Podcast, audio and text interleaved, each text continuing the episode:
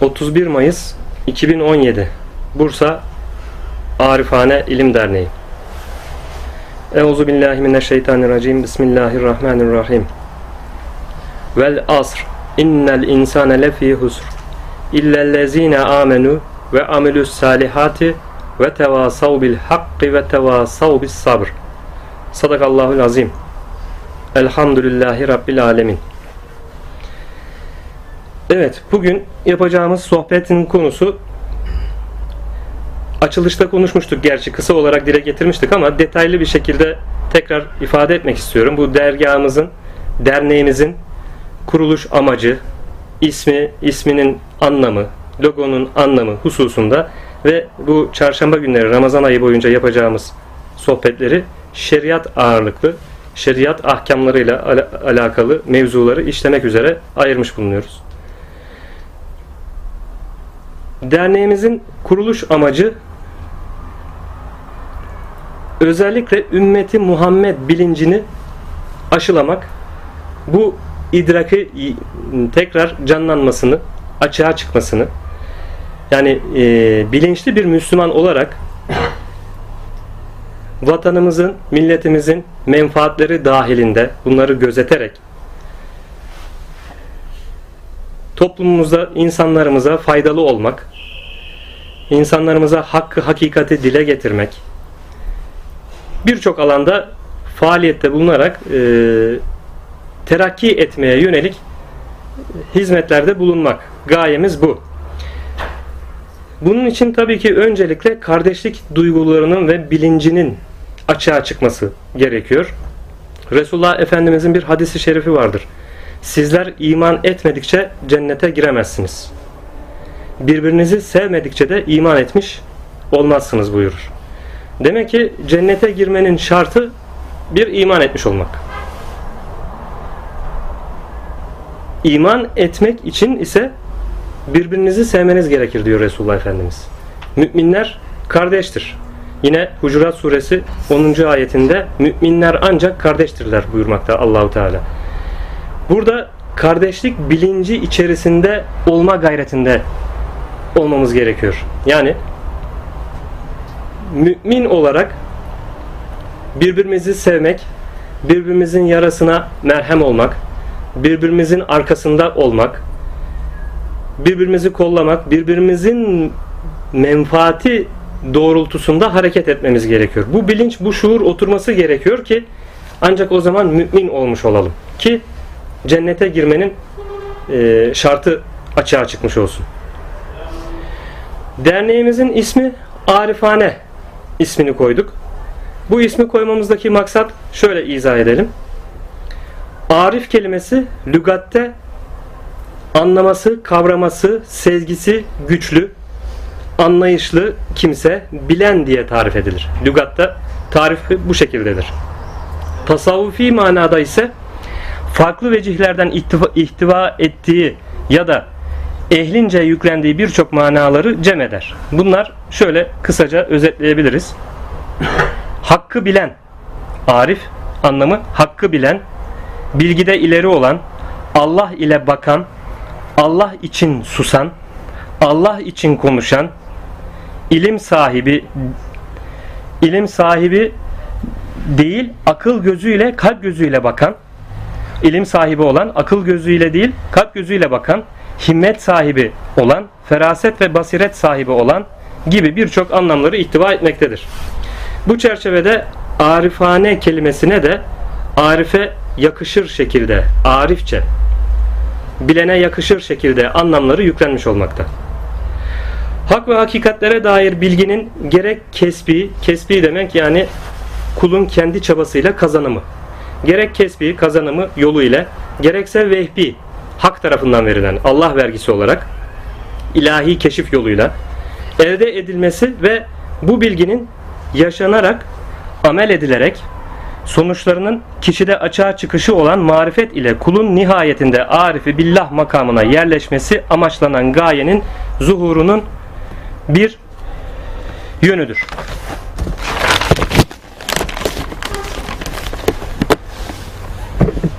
Şimdi logomuzun ihtiva ettiği anlamı da kısaca ifade etmek istiyorum. Logomuzun içerisinde logomuz bir daire içerisinde altta vav harfi, üstünde de elif harfi bulunmakta. Dairenin anlamı şudur. Varlık bir dairedir. Yaratılmış olan varlık bir dairedir.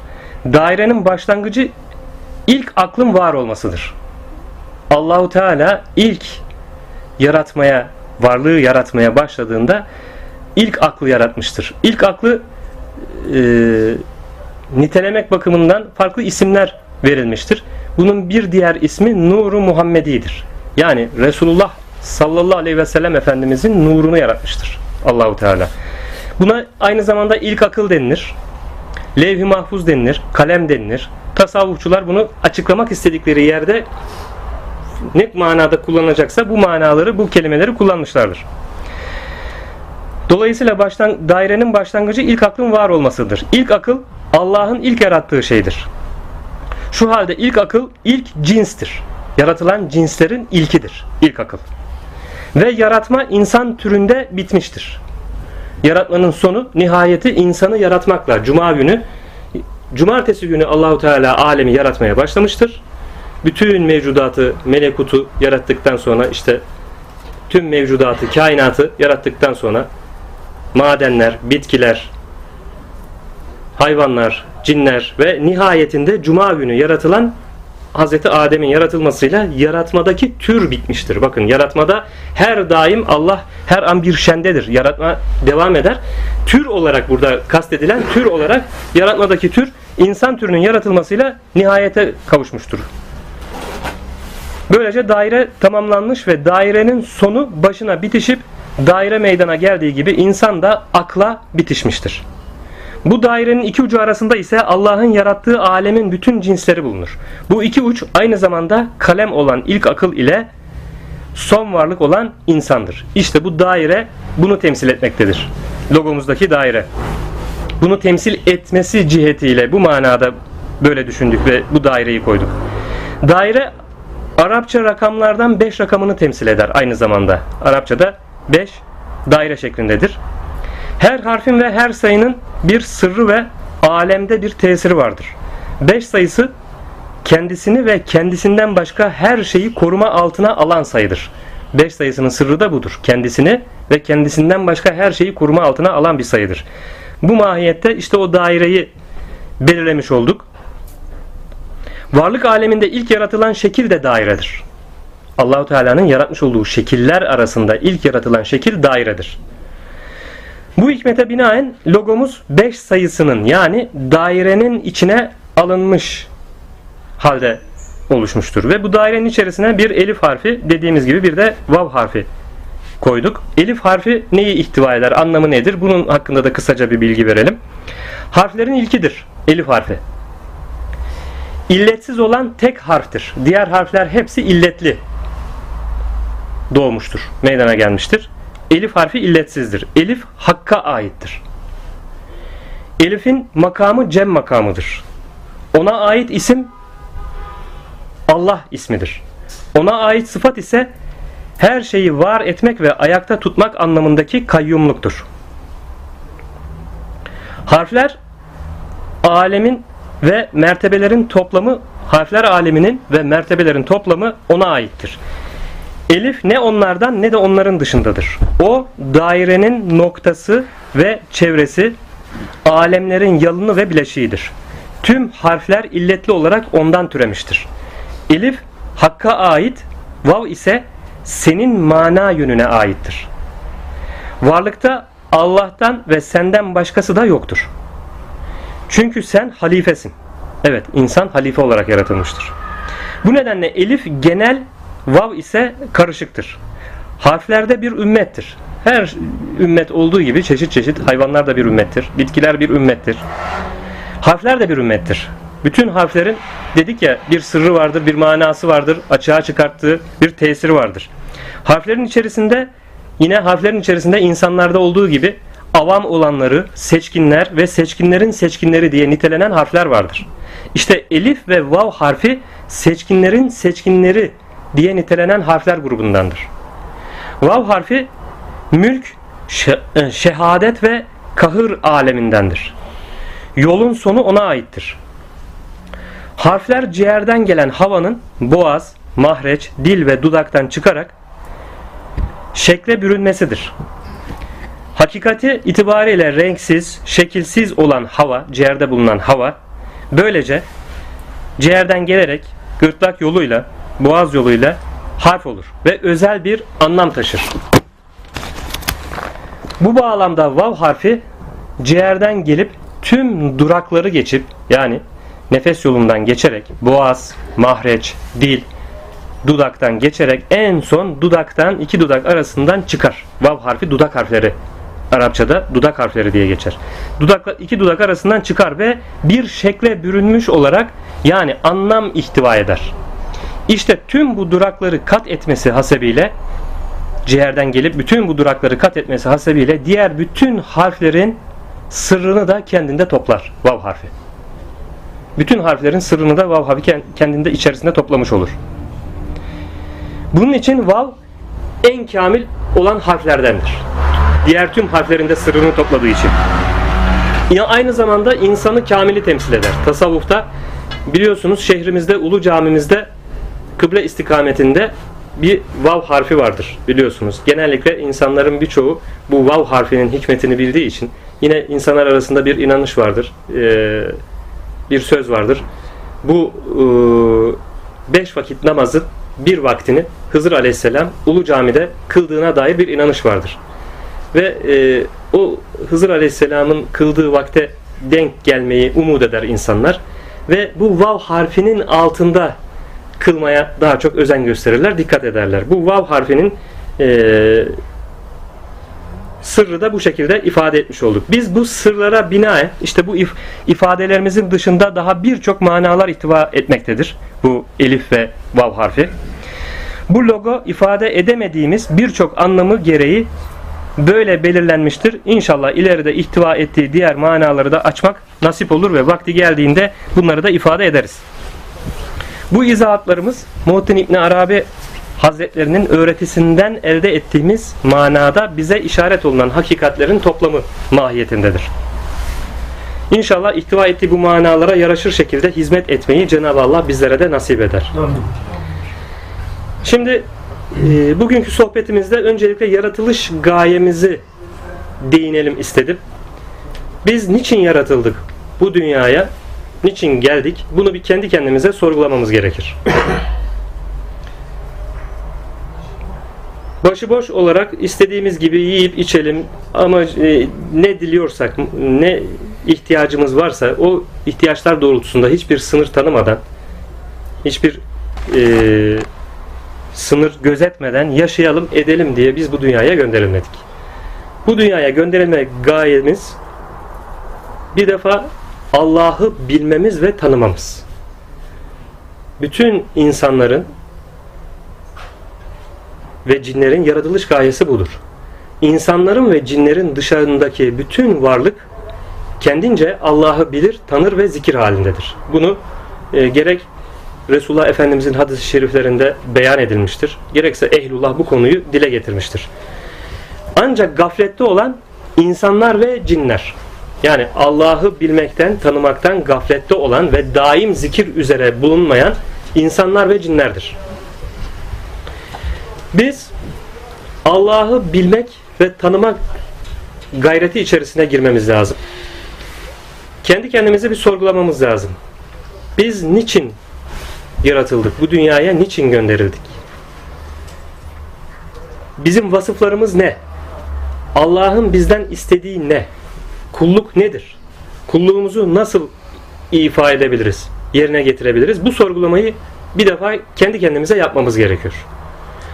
Bu sorgulama içerisine gireceğiz ki ondan sonra Allah'ı tanımak ve kulluğumuzu yerine getirmek gayreti içerisinde belli bir yol kat edeceğiz. Belli bir merhale de yol kat edeceğiz. Yapılması gerekenleri, yerine getirmesi gerekenleri yapacağız. Öncelikle hamd ederiz ki Cenab-ı Allah bizi böyle bir e, Müslüman bir ülkede, Müslüman bir ana babadan dünyaya gelmemizi e, takdir etmiş. Biz aslında Müslüman olmayan insanlara göre daha avantajlı durumdayız. Yani ana babamızın İslam üzere olması, Müslüman olması hasebiyle biz aslında bu dine tanımaya ve kulluğumuzu yerine getirmeye daha e, avantajlı bir şekilde başlıyoruz. Müslüman olmayan birçok ana babadan dünyaya gelen yeryüzünde çok insanlar var. Bunlar da Allah'ı bilmek, tanımak, İslam'ı öğrenmekle mükellef Müslüman olmakla. Onların işi bize göre biraz daha zor. Çünkü sorgulama yapacaklar. Niçin dünyaya geldim? Niçin yaratıldım? Yaratanım kim? Bunu arayacaklar ve bu yolculuğa başlayacaklar ve İslam'ı öğrenecekler, tanıyacaklar, Müslüman olacaklar. Biz bu manada daha şanslıyız. Müslüman olmak nedir? Mümin olmak nedir? Bu konulara değinelim istiyorum.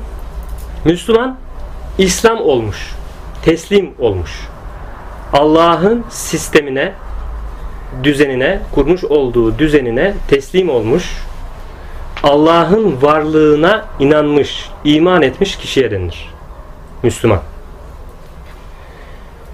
Allah'ın varlığına inanmış, iman etmiş olmak hasebiyle kişiye Müslüman denilir. Mümin olmak bunun bir derece daha üstüdür. Mümin, gerçek manada mümin olmak Allah'ın varlığına iman etmenin yanında Allah'ın birliğine iman etmiş kimseye denilir. Bakın arada bir fark var. Müslüman olmak için Allah'ın varlığına iman etmek gerekirken mümin olmak için Allah'ın birliğine iman etmek gerekiyor. Yani bu tevhid. Tevhid inancı. İşte kelime-i tevhidin gerçek manasını idrak ancak mümin olmak ile açığa çıkar. Mümin olduktan sonra yani bu tevhidi idrak edip bu tevhidin manasını yaşadıktan sonra bunun bir mertebe üstü ise ihsan sahibi mümin olmak demektir. Resulullah Efendimiz'e sordukları zaman ihsan sahibi nedir diye sanki görürcesine diye buyurur. Görürcesine. Yani görürcesine o imanın artık ikan haline geçmiş olması gerekiyor. İman halinden kişi ikan haline geçmiş oluyor olması gerekiyor ki işte o zaman ihsan sahibi mümin olabilsin. Bizim gayemiz, amacımız mümin olmak. Tabii ki sonrasında ihsan sahibi mümin olmak olması gerekiyor. Dolayısıyla biz müminliğin ne demek olduğunu iyi idrak etmemiz gerekiyor. Yine ayette yeni Müslüman olanlar hakkında Allahu Teala buyuruyor. Mümin olduk demeyin. Müslüman olduk deyin. Henüz iman kalplerinize yerleşmedi. Burada bu ayrım anlatmış olduğumuz müminlik ve Müslümanlık mevzusunu aslında bu ayetle de net bir şekilde Allahu Teala açıklamış ve ifade etmiş oluyor. Müslüman olduk deyin, mümin olduk demeyin. Henüz iman kalplerinize yerleşmedi. İşte o imanın kalplerine yerleşmesiyle kişi ancak mümin olabilir. Tevhid ehli olabilir. Tevhid ehli olması hasebiyle de kişiye mümin denilir. Bu manada Cenab-ı Allah bizlere mümin olmayı nasip eylesin. Mümin yaşamayı, mümin ölmeyi nasip eylesin inşallah. Müslüman olmanın şartlarından tabii ki kulluğunu ifa etmek. Allah'a karşı kulluğunu yerine getirmek. Allah'ın göndermiş olduğu Resulü aracılığı ile Resulullah sallallahu aleyhi ve sellem Efendimizin getirmiş olduğu Kur'an-ı Kerim'de belirtilen Allah'ın emirleri, şeriat hükümleri dediğimiz hükümleri yaşamak bize Allahu Teala tarafından emredilmiş olan hükümlerdir. Bu bir Müslümanın yerine getirmesi gereken hükümlerdir. Şeriatın hükümleri. Şeriatın hükümlerinde en başta geleni ise namazdır. Yani bir insanın ben Müslümanım demesi itibarıyla Allah'ın farz kılmış olduğu beş vakit namazını kılıyor olması gerekir. Kişi namazını yerine getirmediği oranda işte o Müslümanlığından noksandır. Evet Allah'a iman etmiştir. Allah'ın varlığına iman ediyorum diyordur. Kelime-i tevhidi söylüyordur. Ama namazını kılmaması hasebiyle günahkar bir Müslüman olmuş olur. Allahu Teala eğer bu kul bu hal üzere ölürse artık onun hesabı Allah'a kalmıştır.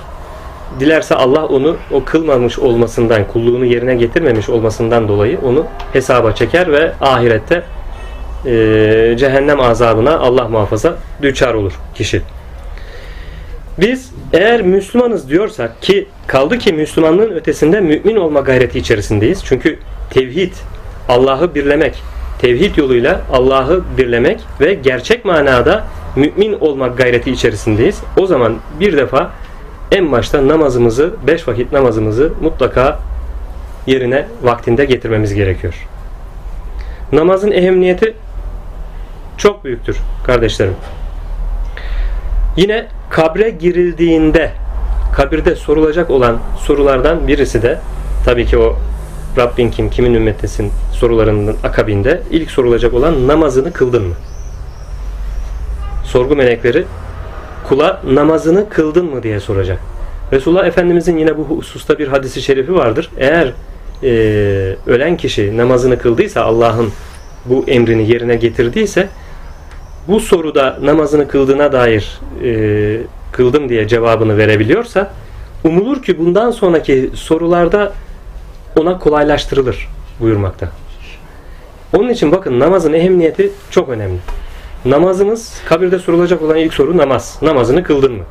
Dolayısıyla biz Müslümanız, müminiz diyorsak öncelikle beş vakit namazımızı yerine getirmemiz gerekiyor. Namaz olmadan mümin olduğu iddiası olmaz. İddia eden varsa o zaman yalancıdır. Yani beş vakit namazını kılmadığı halde bir insan mümin olduğunu iddia ediyorsa bu kişiye mümin denilemez yani. Çok günahkar bir Müslüman olmuş olur. Dolayısıyla namaz hususunda aman diyoruz ki namazımıza dikkat edelim. Namazımızı bilinç ve şuur içerisinde kılalım. Çünkü namaz kulun Rabbine münacatıdır. Kul namazda Rabbi ile konuşur. Okumuş olduğumuz Fatiha suresinde Rabbimiz ile konuşmuş oluyoruz. Yine Resulullah Efendimizin bir hadis-i şerifi vardır. Fatihasız namaz olmaz buyurur. Namazın esası direği Fatiha suresidir. Fatiha suresinde Rabbimiz ile bir konuşmamız vardır. Namazda kul ile Rabbi karşı karşıya gelmiştir. Namaz müminin miracıdır. Dolayısıyla bu namaz içerisinde bu bilinç ve şuur içerisinde olmamız gerekir. Rabbimizle konuştuğumuzun bilinci ve şuurunu taşıyalım. O bilinç içerisinde namazımızı eda edelim inşallah. Vaktinde kılmaya gayret edelim. Şeriat ahkamları bütün müminleri, Müslümanları bağlar.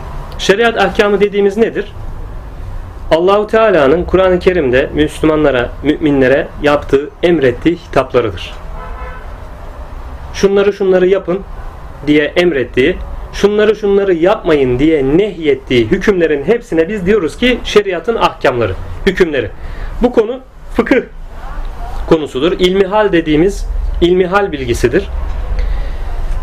Bir Müslüman, bir mümin öncelikle bu şeriatın ahkamlarının neler olduğunu yani Allahu Teala'nın bize yapmamız hususunda emrettiği, yapmamamız hususunda nehyettiği hükümlerin neler olduğunu öğrenmemiz, bilmemiz gerekir. Ki bu hükümleri yerine getirerek ancak biz Allah'a karşı kulluğumuzu ifa edebiliriz. Şeriatın hükümlerini bilmez isek Allah'a karşı yaptığımız kullukta da o derece nakıs, eksik kalmış oluruz. Layıkıyla kulluğumuzu yerine getiremeyiz. Dolayısıyla bir Müslümanın öncelikle öğrenmesi gereken konular şeriatın ahkamı, hükümleri dediğimiz ilmihal bilgileridir.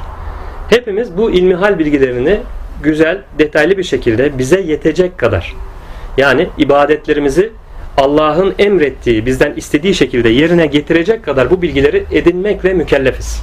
Bu bizim üzerimize farz olan bir durumdur. Şeriatın hükümlerini bilmek ve onları yaşamak üzerimize farz olan bir durumdur. Dolayısıyla inşallah Ramazan ayı içerisinde bu çarşamba günü yapacağımız sohbetlerde şeriatın hükümleriyle alakalı mevzulardan giriş yapacağız dedik. Şeriat ahkamıyla alakalı bu mevzuları detaylı bir şekilde işleyeceğiz. Öncelikle bu şeriatı yaşamamız, bilmemiz ve yaşamamız gerekir. Ve bu şeriatın hükümlerini bildikten sonra Allah'a yakin elde etmek, Allah'a daha sevimli kul olabilmek yollarını arayacağız. Kutsi hadiste Allahu Teala buyuruyor ki kulum farz ibadetlerini yerine getirdiğinde ben o kulumu çok severim. Daha sonra bu kulum nafilelerle iştigal etmeye başlar. O kulumu öyle severim ki artık o kulumun gören gözü, tutan eli, yürüyen ayağı olurum. Evet biz farz ibadetleri yerine getirdiğimiz zaman Allah'ın sevdiği kulları arasına girmiş oluruz. Allah'ın bize farz kıldığı şeriat hükümleri diye emrettiği ibadetleri yerine getirdiğimiz zaman. İşte bunun ötesinde nafilelerle iştigal edersek işte, müminlik dediğimiz, tevhid ehli olmak dediğimiz, ihsan sahibi mümin olmak dediğimiz mertebelere ise ancak bu farz ibadetleri yerine getirdikten sonra nafilelerle iştigal etmek ile varabiliriz. Dolayısıyla Allah'a farz olarak kulluk ibadetlerini yerine getirdikten sonra nafile ibadetler dediğimiz ibadetlerle iştigal etmeye başlarsak Allah'a daha da sevimli gelen kullar sınıfına girmiş oluruz ki ondan sonra diyor Allahu Teala ben o kulumun işte o nafilelerle iştigal eden kulumun gören gözü tutan eli yürüyen ayağı olurum. Demek ki Allah'a yakin elde etmek iddiamız varsa gayemiz varsa amacımız varsa Allah'ın sevdiği kullarından olmak istiyorum diyorsak Allah'ı bilmek, tanımak istiyorum diyorsak yaptığımız öncelikle farz ibadetleri Allah'ın emrettiği şekilde yerine getirip daha sonra nafilelerle iştigal etmemiz gerekiyor. Bu nafileler her şeyde. Namazdaki nafileler, oruçtaki nafileler, sadakadaki nafileler, zekattaki nafileler. Yani her alanda farz olan tüm ibadetlerin nafilesi de vardır. Bu manada bütün nafilelerle de iştigal etmemiz gerekir ki Allah'a yakin elde edebilelim. Onun için özellikle bunu belirtiyoruz. Şeriat bizi bağlayıcıdır. Resulullah Efendimiz getirmiş olduğu şeriatın hükümlerinin hepsini harfiyen yaşamıştır. Ve bize de bunları yaşamamızı emretmiştir, tavsiye etmiştir. Eğer ki Müslümanım, müminim diyorsak Allah'ı bilmek, tanımak yolunda gayretimiz var diyorsak şeriatın hükümlerini harfiyen yerine getirmemiz gerektiğini de bir defa bilelim. Namaz olmadan Allah'ı ben bilme yolundayım, tanıma yolundayım. İşte şöyle kitaplardan şu bilgileri edindim veyahut da şu şu şu zevkleri yaşıyorum. Ben Allah'ı biliyorum, tanıyorum. O namaz işte şeriatın emri avamın yapması gereken hadiselerdir, işlerdir. Biz artık oraları açtık. Biz artık idrakimizde, şuurumuzda daimi namazdayız. Her an Allah ile beraberiz diye iddia edenlerin iddiasının hepsi yalandır, boştur. Böyle bir şey yoktur. Eğer Allah'ı bilmek, tanımak adına e, böyle bir şey nasıl olabilir? Resulullah Efendimiz hiç şeriatın hükümlerinden taviz verdi mi? Hiç namazını kılmadığı zaman oldu mu? Görüldü mü? Bize ulaşan bilgilerde, kaynaklarda, Resulullah Efendimizin hadisi şeriflerinde, ehlullahın bize ulaşan, itibar ettiğimiz kaynaklarında hiçbir şekilde böyle bir hadiseye rastlanılmamıştır.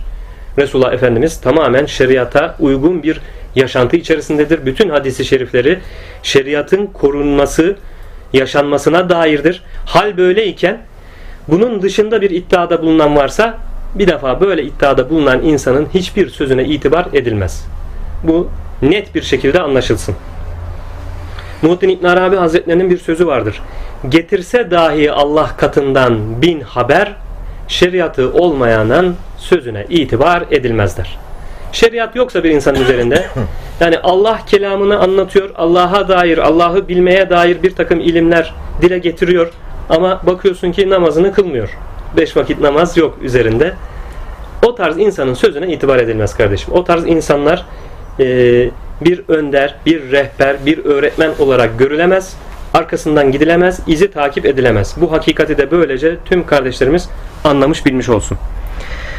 Evet biz bu Allah'a yapacağımız yolculukta seyr dediğimiz bu yolculukta öncelikle dedik Müslüman olduk. Daha sonra mümin olmanın yollarını aradık.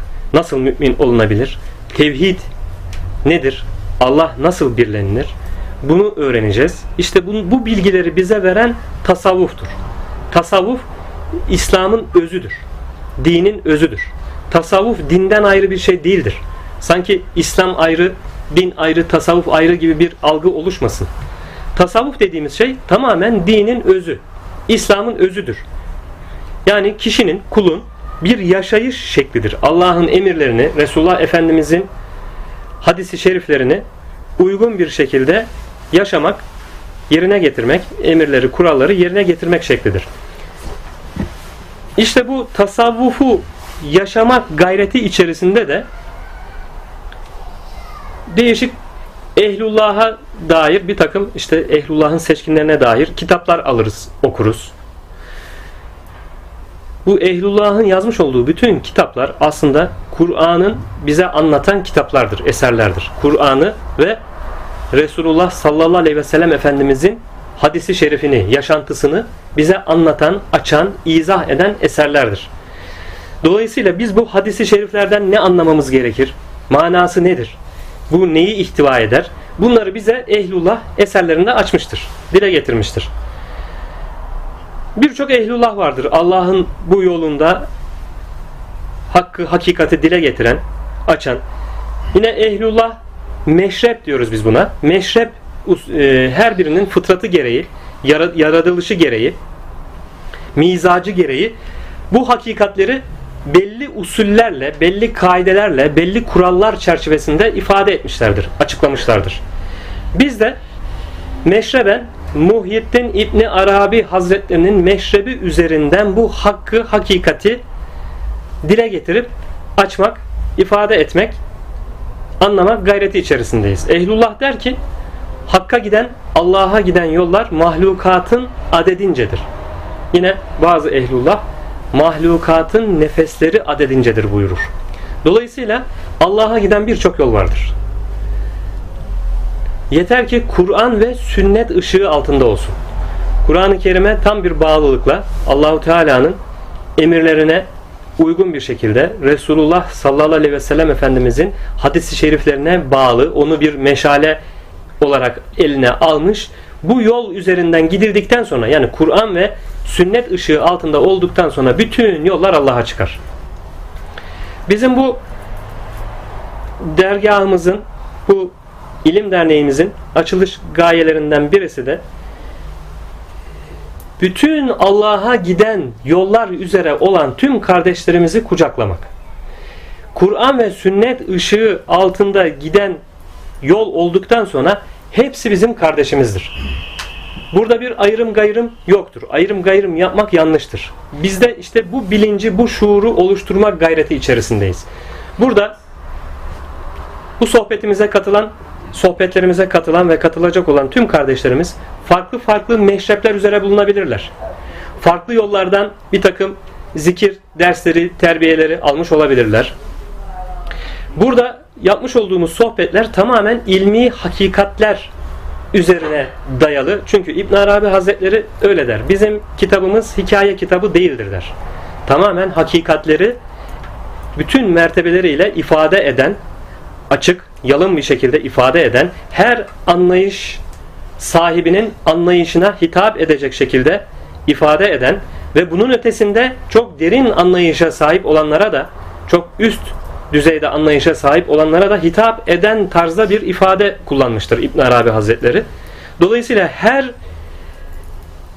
istekli, her talip kendisi açısından, kendi istidadı oranında anlayabileceği hakikati alabilecektir. İbn Arabi Hazretlerinin anlatmış olduğu bu e, ifade tarzından.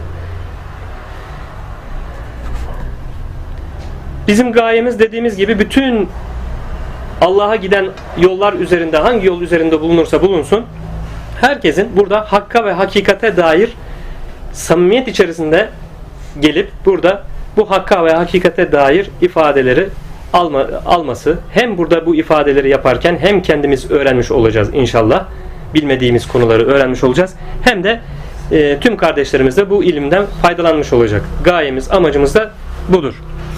Evet biz dedik ki mümin olmak meselesine tekrar dönecek olursak mümin tevhid ehli dedik. Allah'ı birleyen. Dolayısıyla Allah'ı birlemek ne demek? Tevhid ehli ne demek? Bu meseleleri öğrenme ve bu meseleleri ifade etme gayretinde olacağız. Tasavvuf dediğimiz şey de budur zaten. Yani Allah'ı bilmek, Allah'ı tanımak ve bu bilmenin ve bu tanımanın neticesinde kulluğumuzu kamilen açığa çıkarabilmek, yaşayabilmek. Allah'ın varlığına iman etmekle Müslüman olunur. Dedik Allah'ı birliğine iman etmek ile de ancak mümin olunur dedik. İşte burada Allah'ın birliği dediğimiz mevzu bütün bu yaratılmışın yaratılışının birden yaratılmış olduğu. Allahu Teala'nın ilk yaratmaya başladığında ilk yaratılanın işte ilk akıl dedik. İlk kalem dedik. Levh-i mahfuz dedik. Nuru Muhammedi dedik. Hakikati Muhammedi dedik. Bütün bu ifade ettiğimiz her şey tek bir hakikate çıkmakta. Aynı hakikatin farklı vecihlerden ifadesi. Allah ilk yaratmaya nuru Muhammedi ile yani Resulullah Efendimizin nurunu yaratmak ile başladı. Ve bütün mevcudatı, alemde yaratılmış olan her ne varsa bütün mevcudatı da bu nuru Muhammediye'den yarattı. İşte o birden yarattı her şeyi. Dolayısıyla bütün mevcudatın birliğinde Allah'ı bilmek, birlemek cihetiyle bu birliği anlamak tevhid meselesi. Bir de Allah'ın zatı itibariyle işte biz buna da ehadiyeti diyoruz. Zatı itibariyle Allah'ı birlemek mevzusu vardır. Bu da tasavvufun bizi götürdüğü en o üst mertebeler, üst kademeler oluyor. Gerçek manada Allah'ı tanımak ve bilmek, tanınabilecek, bilinebilecek oranda ne şekilde bilinebilecekse o şekilde bilmek. Buna e, Ebu Bekir Sıddık Hazretlerinin bir sözü vardır. Allah'ı idrak, idrak edilemeyeceğini idraktır. İşte varılabilecek en son nokta burasıdır. Allah'ı idrak, idrak edilemeyeceğini idraktır. Biz ilmi yolla, kazanım yoluyla bir şekilde Allah'ı bilmeye dair bir takım bilgilerle donanırız. Allah'ın bizi bildirmesiyle, kendisini bize bildirmesiyle ancak hakiki manada Allah'ı idrak edebiliriz, tanıyabiliriz. İşte o idrakte Hazreti Ebu Bekir'in dediği noktaya çıkar. En son çıkacağı nokta odur. Allah'ı idrak, idrak edilemeyeceğini idraktır. Zatı itibariyle biz Allah'ı künhüyle tanımamız, bilmemiz asla mümkün değildir. Allah bize kendisini ne kadar bildirdiyse, ne kadar bildirmeyi murad ettiyse ancak o kadarını bilebiliriz. Ve Allahu Teala bizi en güzel, kamil bir şekilde İhlas suresiyle tanıtmaktadır. İhlas suresinde kendini bize ifade etmekte, tanıtmakta. İhlas suresini gerçek manada anlayıp idrak edebilirsek işte bu idrak bize tevhidi getirir. Bu tevhid meselesine daha sonraki dediğimiz gibi tasavvuf dersleri dediğimiz İbn Arabi'den fütuhat okumaları mevzuunda girmiş oluyoruz. Orada gireceğiz. Bugün bu bu mevzuyu burada noktalandıralım inşallah tevhid meselesiyle alakalı. Dedik ya bu çarşambaları şeriata dair sohbet edeceğiz diye. Böylelikle bir giriş yapmış olduk. Derneğimizin açılışıyla alakalı bir tanıtım yapmış olduk. Hizmetlerimizle alakalı bir tanıtım yapmış olduk. Şeriatın ehemmiyetini, şeriata bağlı olmanın gereğini ifade etmiş olduk. Kulluğumuzu yerine getirmemiz gerektiğini ve bunun da en önemlisi tabii ki e, birçok Allah'ın farzları var ama bunların içerisinde de e, en önemlisi olarak da çünkü namaz dinin direğidir. Namazın ehemmiyetini dile getirmiş olduk. Bu şekilde bir giriş yapmış olduk. İnşallah bundan sonra da şeriatın hükümleriyle alakalı fıkıh kitabımızdan giriş yapıp detaylarıyla bu mevzuları tek tek işleyeceğiz. Şimdi e, sohbetimize katılan kardeşlerimizin içerisinde iftara başka yere davetli olan kardeşlerimiz var. Onların da malum trafik yoğunluğu oluyor. Yetişmesi, gideceği yerlere yetişebilmesi için sohbetimizi burada noktalandıralım inşallah. Burada kalan arkadaşlarımızla birlikte de inşallah aşağıya inip birlikte bir iftarımızı yapacağız. Amin. Euzu billahi mineşşeytanirracim. Bismillahirrahmanirrahim. Allahumme Rabbena atina fid dünya haseneten ve fil ahireti haseneten ve qina azaben nar. Allahumme gfirli ve li valideyye ve lil müminine vel müminati el ahyayi minkum el emmat. Allahümme salli ala seyyidina Muhammedin el fatihi lima uliqa vel hatimi lima sebaga nasırul hakkı bil hakkı vel hadi ila sıratikel mustakim ve ala alihi hakka kadrihi ve miktarihil azim. Subhanellezi yar'ani subhanellezi mekani ya'lemu mekani subhanellezi yar'ani. Esselatu vesselamu aleyke ya Resulullah Esselatu ve selamu aleyke ya Habiballah. Esselatu ve selamu aleyke ya seyyidel evvelin vel ahirin salavatullahi aleyhim ve aleyna ecmain.